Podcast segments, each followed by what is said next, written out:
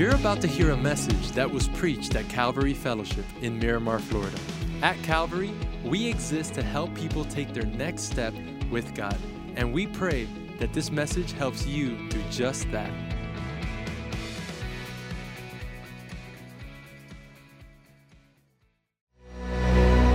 How's everybody doing? Hey, we are really glad that you're here. Didn't the band sound amazing today? And, and by the way, you guys sounded amazing. And it was, you don't realize, you guys were singing so loud because you were thinking, the band sounds so good. The thing is, the band sounds this good every week. The difference is, you slept one extra hour. And it's totally changed your perspective on life. You know what would change your life every week at church? If you went to bed one hour earlier. It's all it would take. But like, man, this church is anointed. All it took was 60 minutes extra of sleep to change your whole perspective. All right, I'm done being your mom. But so let me, uh, let me start with this. Um, and if I can get a show of hands, if you don't mind. You ever been to Disney World on a week where they're doing one of those marathon races? You know what I'm talking about? You ever been to Disney World? Okay, I'm the only one apparently.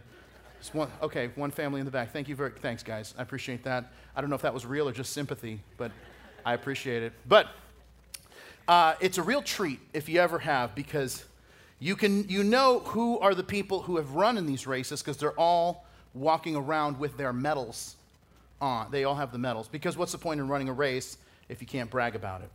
And I and I remember, and I say that because the last time I went uh, when they were doing a race, probably about four years ago, and um, every we were, we were riding, we were in the little monorail, and so we're sitting in there, and these people come in, and every time I saw someone that had one of the medals, I felt compelled to tell them that the year before I had run the Star Wars 10K. I was like, hey, you ran the race? Yeah, that's cool. Yeah, last year I ran the Star Wars 10K. They're like, okay, that's nice. Yeah, yeah, 6.2 miles, by the way. They're like, well, I, I ran a full marathon. Like, whatever, man. I ran 6.2 miles. And then sometimes they'd say, like, oh, that's nice. Um, uh, what was your time? I was like, whoa, it's a little personal, don't you think? We just met. You're asking me a lot of, uh, anyway, it's weird. So, uh, but that, it was about, I guess about five years ago now. I ran, I ran the five, the Star Wars 5K with my oldest daughter Mia, and my son Xander, and my niece Sarah. Uh, the four of us, we ran the 5K, and that was a ton of fun running with the kids. And then uh, the next day, they did the 10K, and I ran the 10K with some folks from the Calvary staff. We all ran together. I mean, we didn't actually run together. They all ran together because they were kind of up front. You know, they, they corral people and based on your run time. So they were all up front in like corral number two or three, and I was back in corral number like 24 and uh, I remember getting, uh, maybe you've done this if you've run a race, but I like to get into the corral and I just kind of scope out who I'm running against. And I just like to see, you know, I mean, can I take these people? Basically, is what I'm looking at. And, um, and I was pretty sure.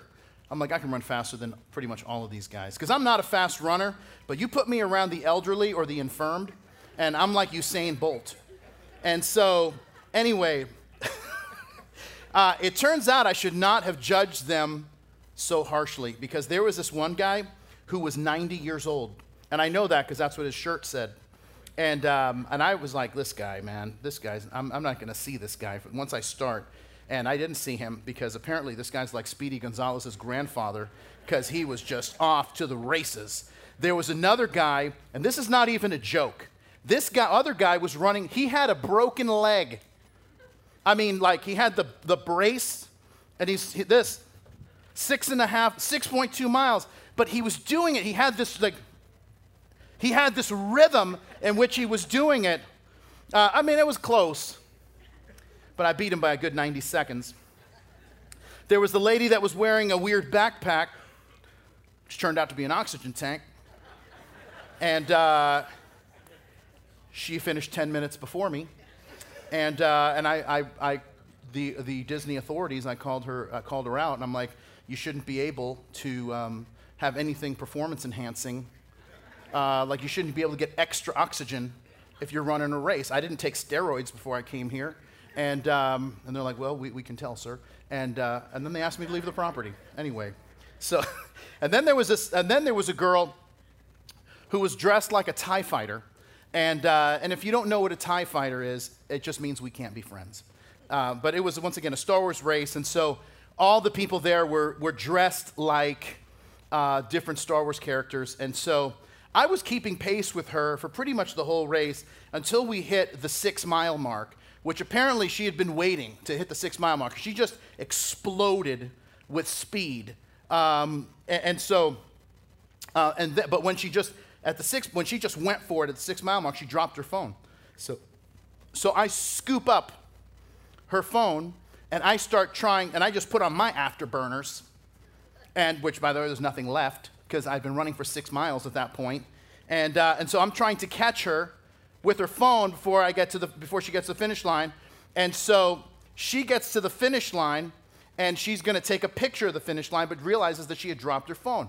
And so then she's looking around, she starts asking people. She's had a, a couple of different conversations based on what happened and she told me. And so and then I come running up a couple minutes later even though we were only 0.2 miles apart. And I and I just was like you dropped your phone. You know, I mean, it just, uh, and, and, you know, boy, two miles ago, I ran to catch you up. And she says, without any heavy, oh, wow, thanks so much. Uh, no heavy breathing. Um, and, and, so, and by the way, I have a picture at the finish line. Um, so this is it. That's me. Uh, that is the face of a man who is done. Like, I am over it. There's the phone that was dropped. And uh, it's like, I don't care anymore. And uh, anyway, we can take that down. I never want to see that again. And um, now, mind you, that for six miles, because I'm running by myself, because once again, all my friends have deserted me, because by the time I hit the six mile mark, they had already gone back to their hotel, showered, changed, and they were somewhere out eating breakfast. And um, I, you know, I was just finishing. So anyway, but the whole six miles, I'm complaining about why I'm running so slow because my shorts are too uh, too loose and my shirt is too tight, and and then um, that's why, and I'm, a, I'm just, the real reason is I'm just a terrible runner. And I just made a decision after that day. You know what? I'm just driving everywhere from now on. And, um, but you know what you find when you're all the way in the back with the mutants, uh, when you're one of them, is that you, you realize, you didn't know this, but at the end, at the very end of, of this, there, there's a golf cart that, that drives around that's just looking to pick people up who have given up. Now, I will be honest, there was a little bit of temptation and, um, and, and, so, and, and so some people, they pick up, if you get hurt, I mean, some people, they, you know, pull a muscle or something, they can't run uh, or, you know, whatever. And so they'll get picked up on the golf cart. And then there's some people that just give up. They're just like, hey, can you pick me up? This was just all a really bad decision.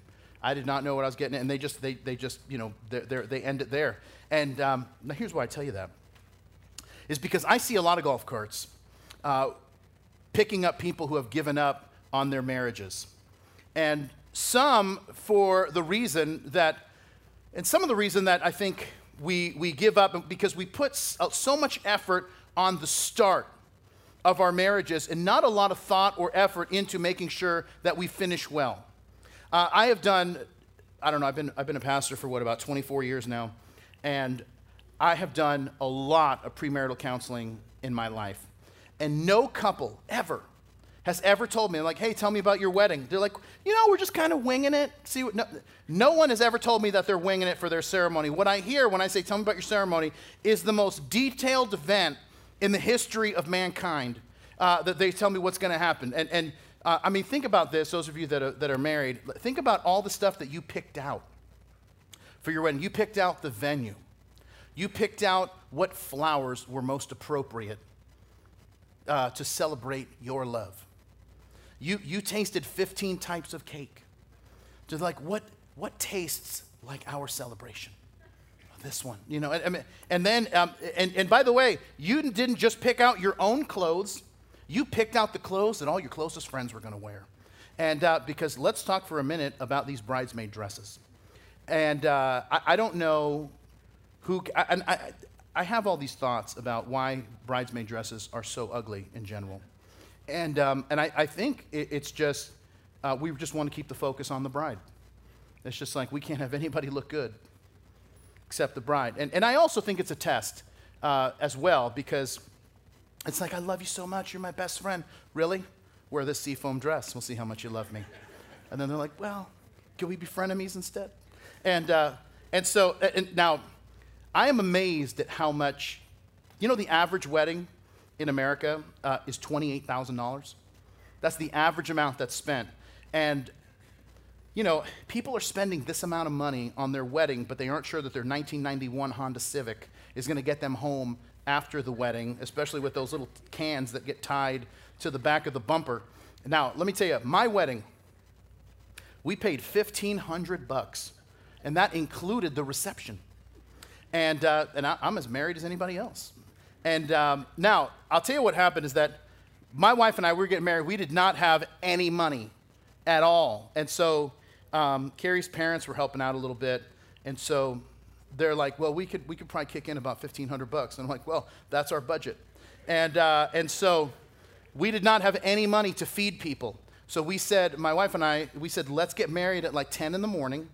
Service will be over by 11. We'll do cake and coffee, and we'll send everybody out of there before lunch, and they can go get food on their own, and that'll be the end, and we'll do what married people do, you know?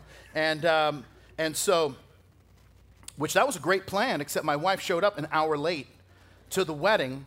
And by the way, when I say showed up an hour late, I'm saying she didn't show up ready. She just showed up an hour late. And so I was already at the front with my best man and, and the pastor. I was, I was waiting. I, I was there because our wedding will start at 10. And so it's, it's like 1040. I'm still standing up at the front. I didn't know what to do. And so the pastor was like, Bob, are you sure? Said, and I didn't own a cell phone. Yeah, you know, I had my beeper, but I didn't have it on me. And so, and, and, and he's like, Are you sure? I'm like, I don't know. Maybe she came to her senses.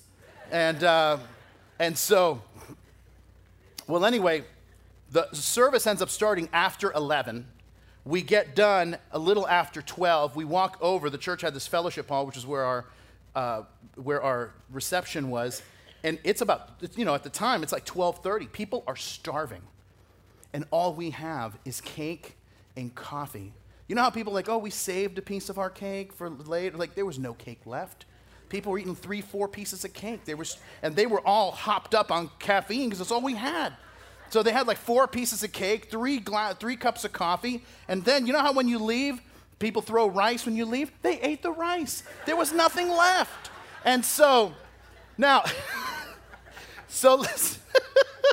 Sorry, I made that one up earlier. And so, so listen, we spend, as a country, we spend $92 billion on weddings. We spend 8 billion on honeymoons. And listen, here's the point, is that we have, we tend to focus on the start and starting well, but not making sure we finish well. And I believe that if we gave the finish as much attention as we gave the start, we wouldn't see so many couples dropping off in the middle. Now, before you think, uh, oh man, I'm not married, this message isn't for me, uh, realize this 94% of people get married. So if it doesn't apply to you, statistically, it will soon enough. So uh, if you're here and you are married and things are difficult, then uh, this message really is for you. Because, and this is really important, is that um, if everything in your life is not going well, but you have a great marriage, you still feel like things are looking up because your marriage is your relational foundation. And conversely, if you have all the success in the world and your marriage is in shambles, then everything, no matter how good, feels like it's turning to ashes in your hands.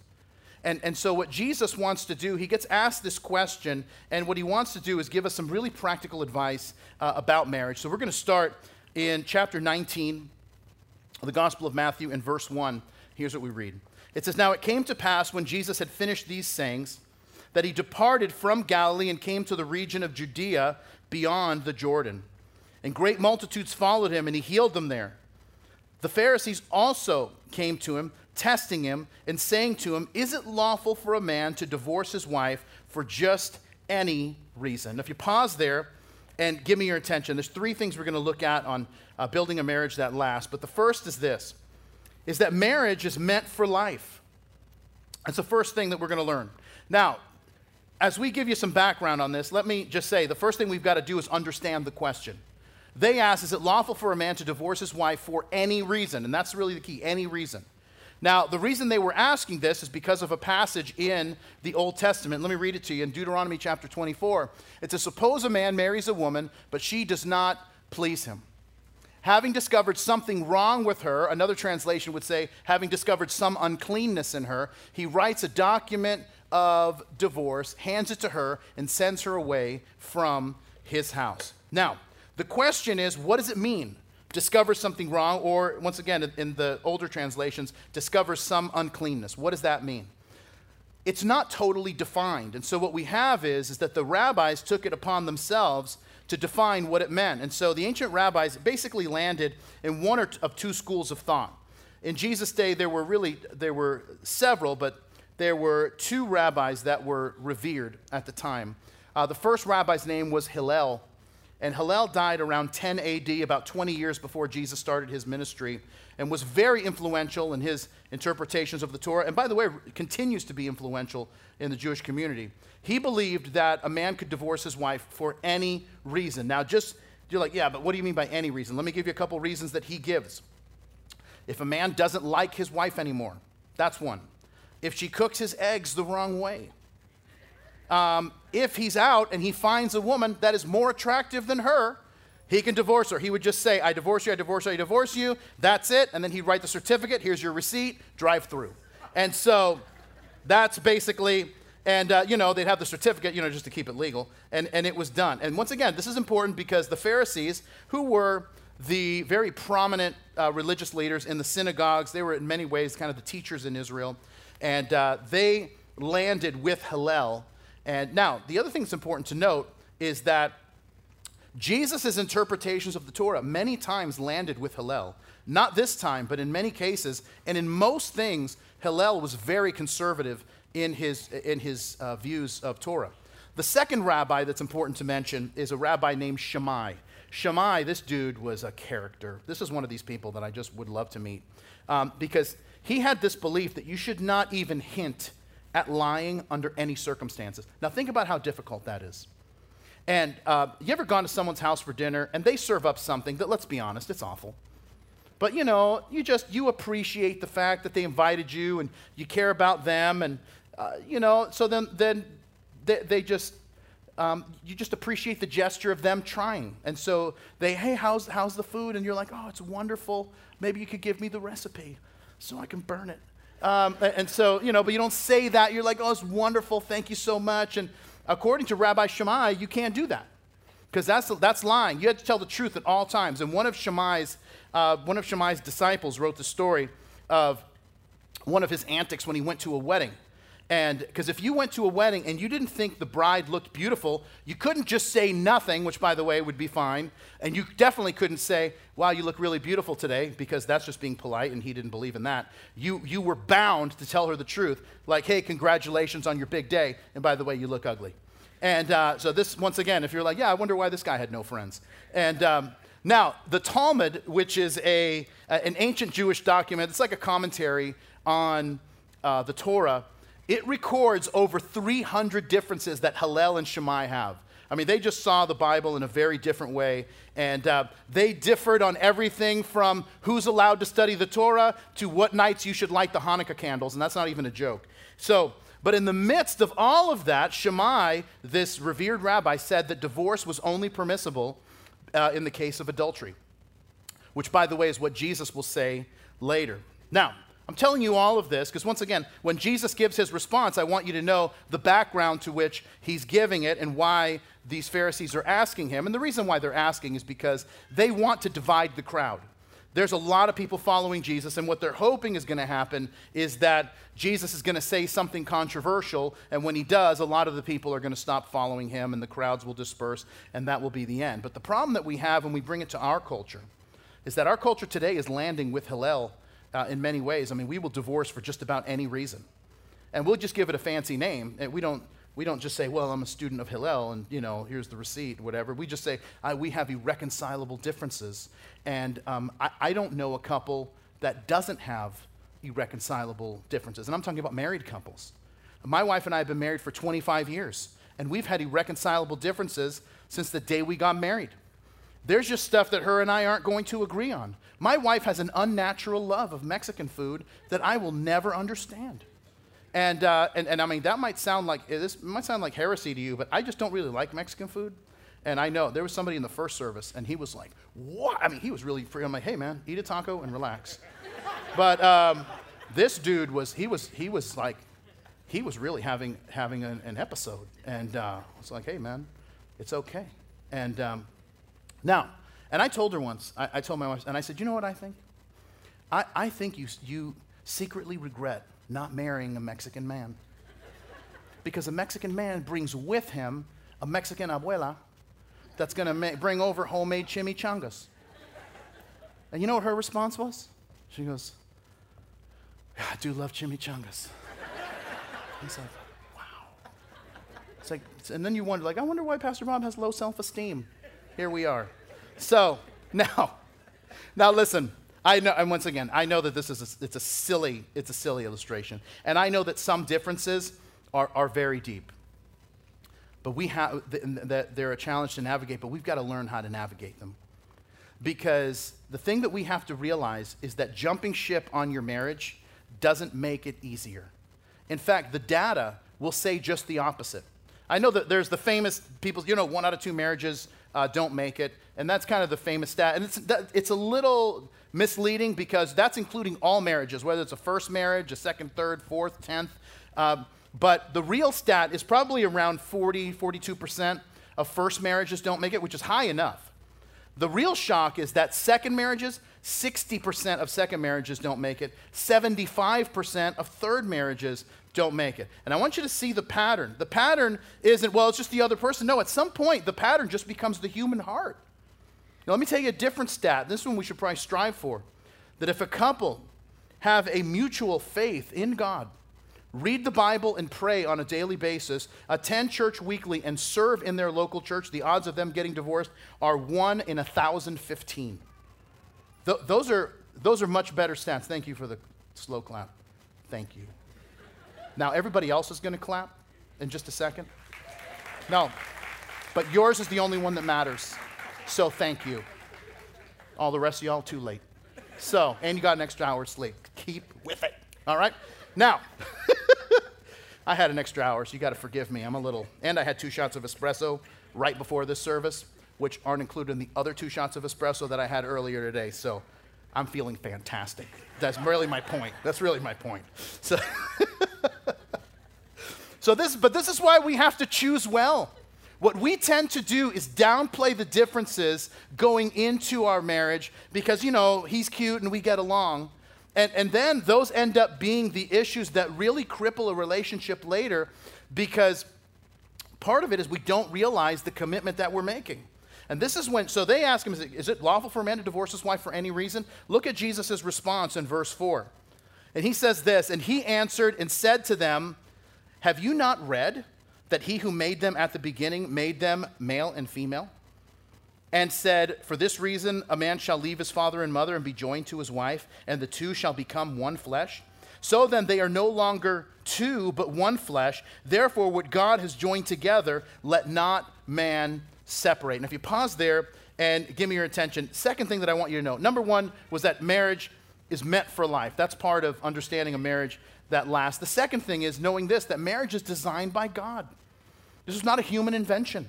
It was designed by God. And so when the Pharisees say, Jesus, we want to know what your view on divorce is, Jesus says, How about this? Um, before I get to that, let me explain to you what my view on marriage is, because then you'll understand my view on the other thing. And his view on marriage is Genesis 2 two people becoming one flesh. Now, to understand Jesus' view on divorce, which he's going to get to in uh, verses 8 and 9, we have to understand his view on marriage and what it means to be one flesh. One flesh means lots of things. One flesh is a physical union for sure. It's an emotional union, absolutely. It's a spiritual union, definitely. And, and the view is, is it's, it's the view that two people now become one. It's like your body consists of many parts but it's one flesh. Your body is one flesh. And the thought of saying, hey, I'm going to, this one part I don't want anymore, and I'm going to try to extricate myself from that, but it doesn't work. And, and it's, it's madness to even think about it. And so Uh, when my daughter Mia, my daughter Mia is 15, when she was about four, uh, she had this Disney princess action figure playset. And so all the Disney princesses were, were these little uh, action figure size. And so they had all different dresses you could put on. Well, anyway, she came to me one day.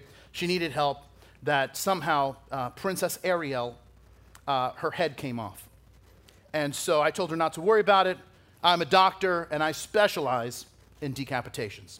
And so I went to the kitchen and I made this operating table. I made Mia my nurse.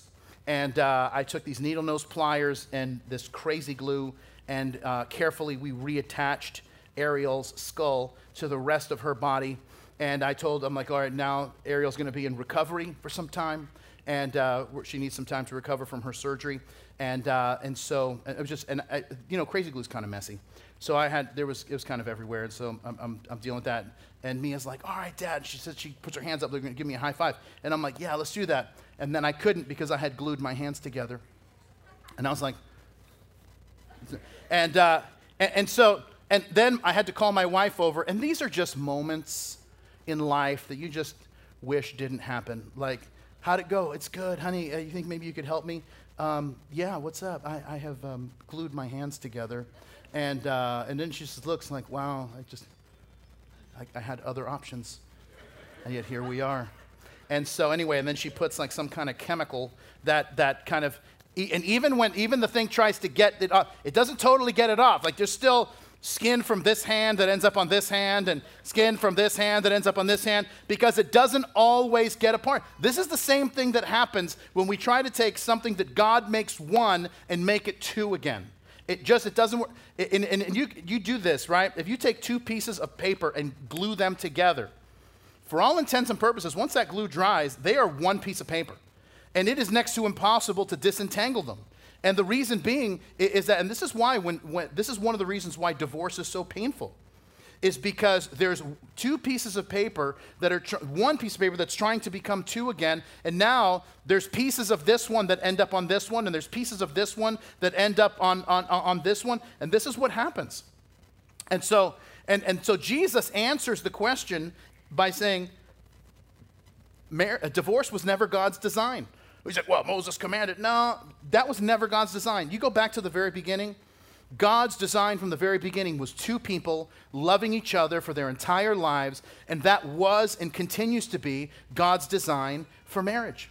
And he says, so what God has joined together, don't let man separate. And that's really the thing that he's saying that's really important to them is if you believe that God puts people together, when they make this commitment together, then why are you even thinking about trying to figure out your legal way to try to separate the two?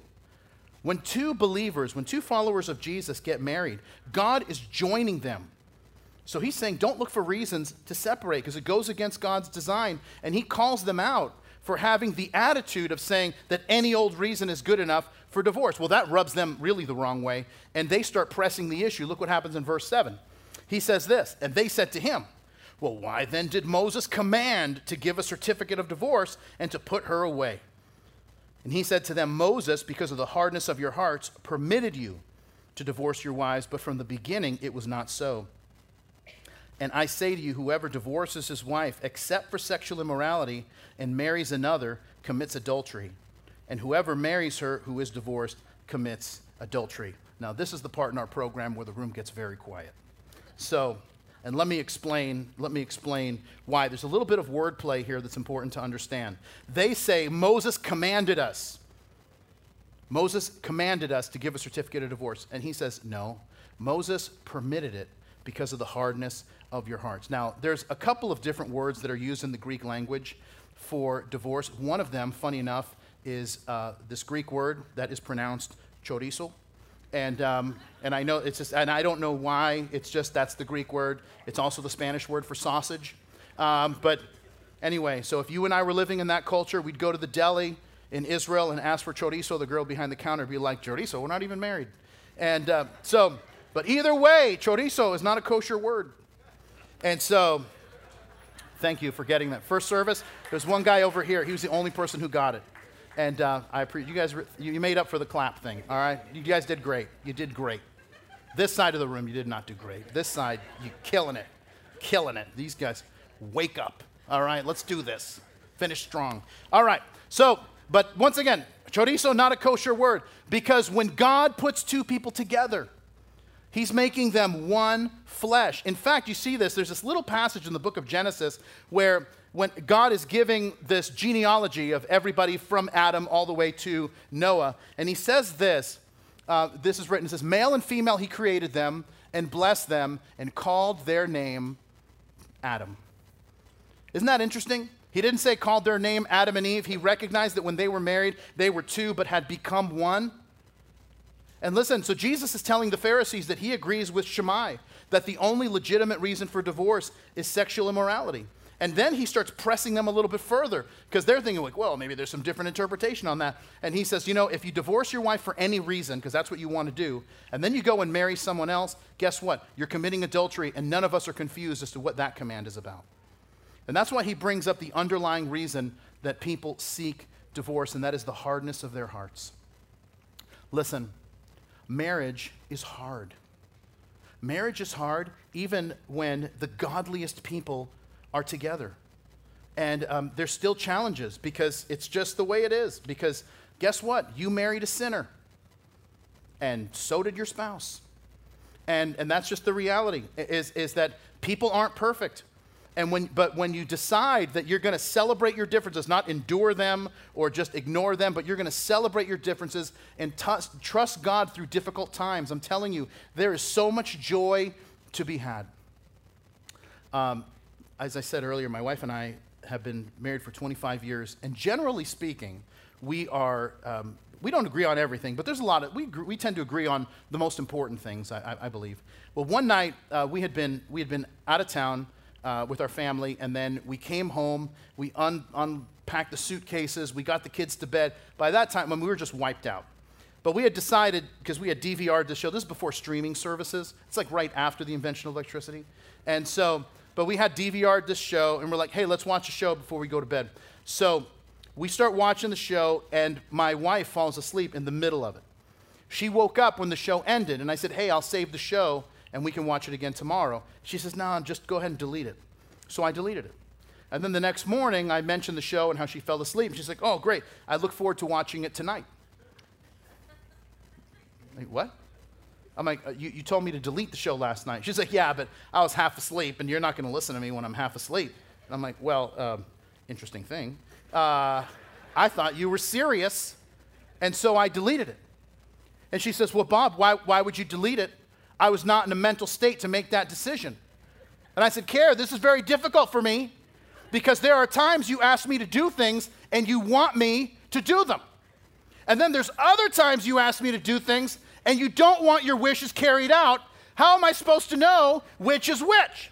And she says, How about not asking me what my wishes are when I'm half asleep? The best part of this whole story is that night I turned on the TV, I forgot to delete the thing in the first place. and so, that's a true story, by the way. And, uh,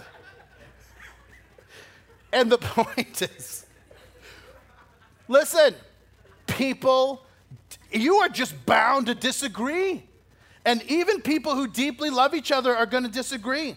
And, and listen, some of us are looking at our spouse from the perspective of, we're just too different. There's no way it can work. I'm telling you, it can, but it takes work for it to work out.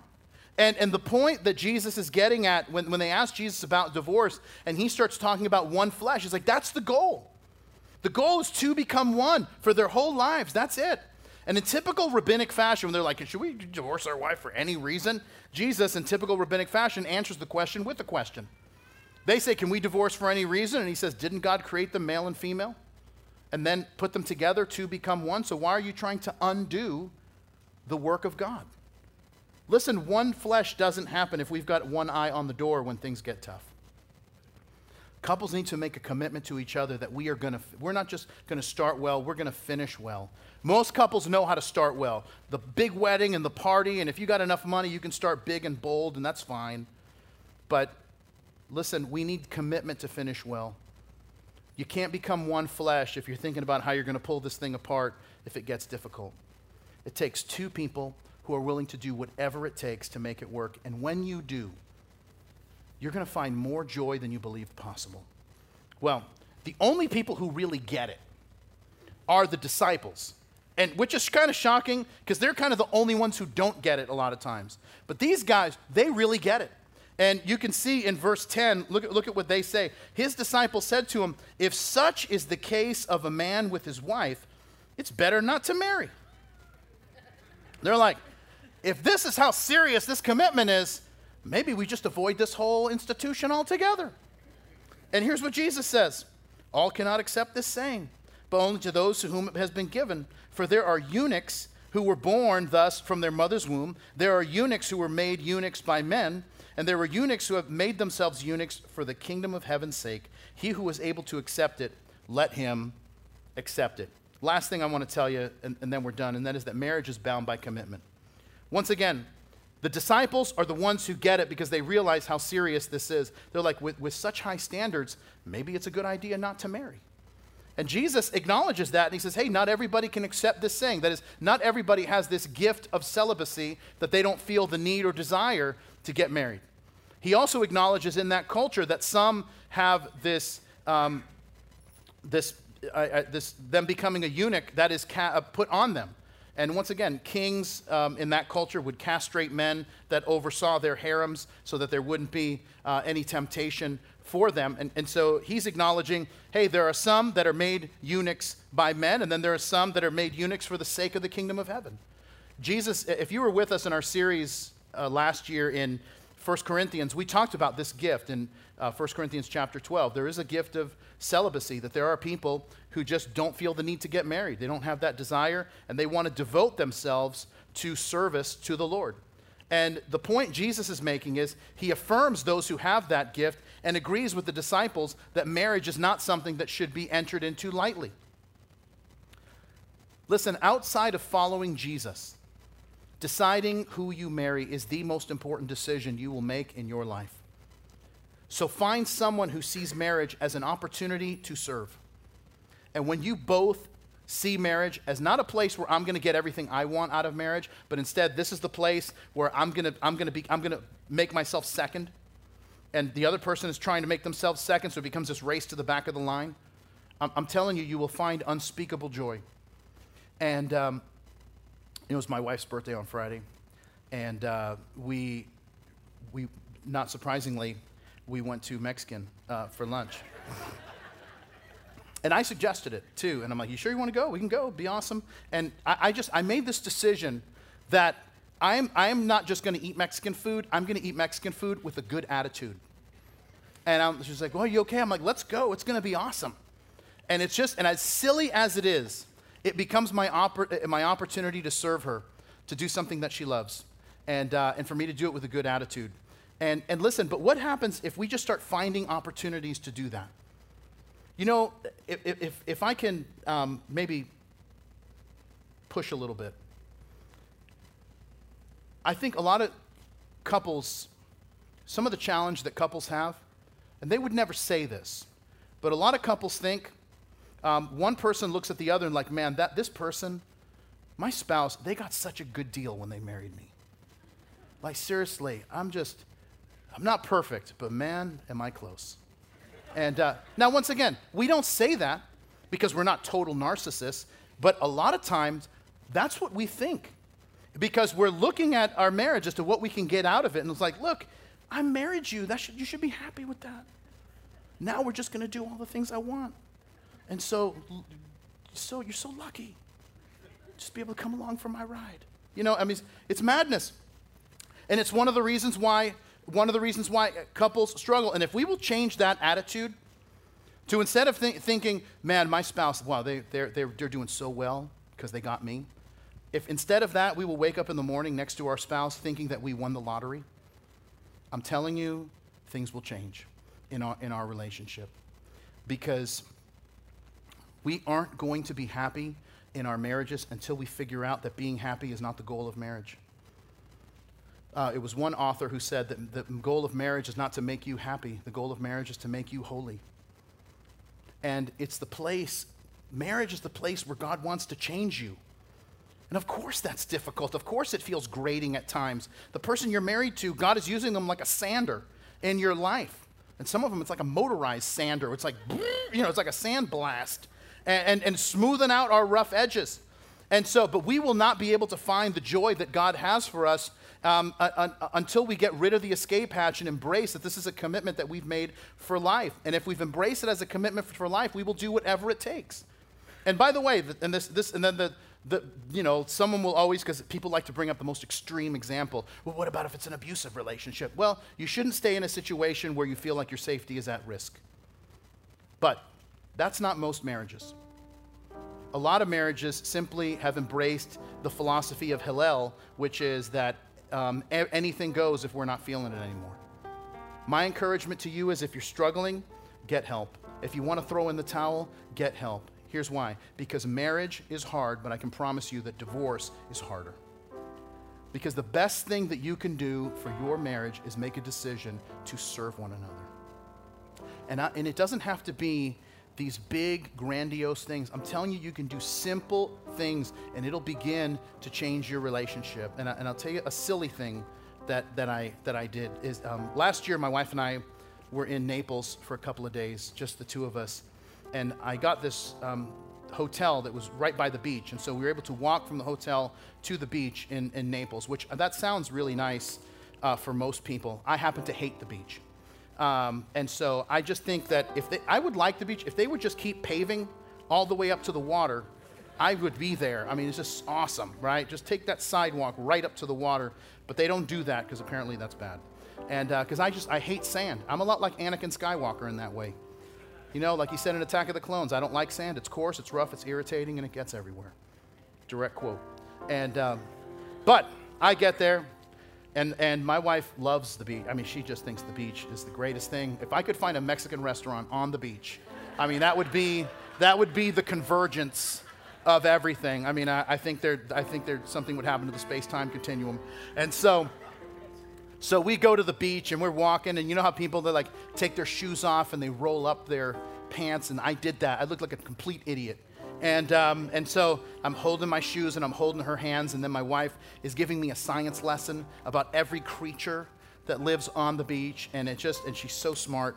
And uh, and I was just listening to her, and I was thinking to myself as she's saying all of this, and I'm like, dude, I should have paid attention in high school.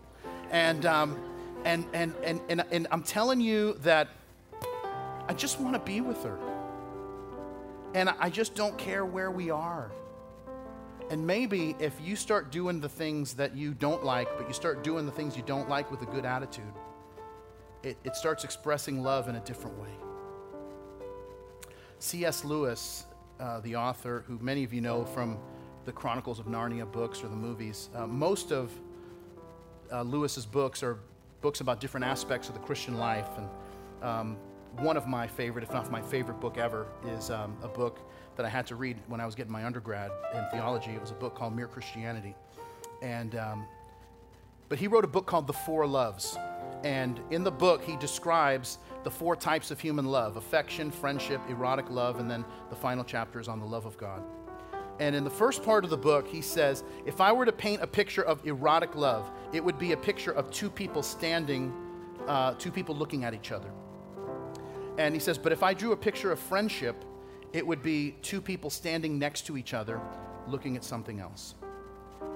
To become one flesh, you can't be looking at your spouse to meet all of your needs.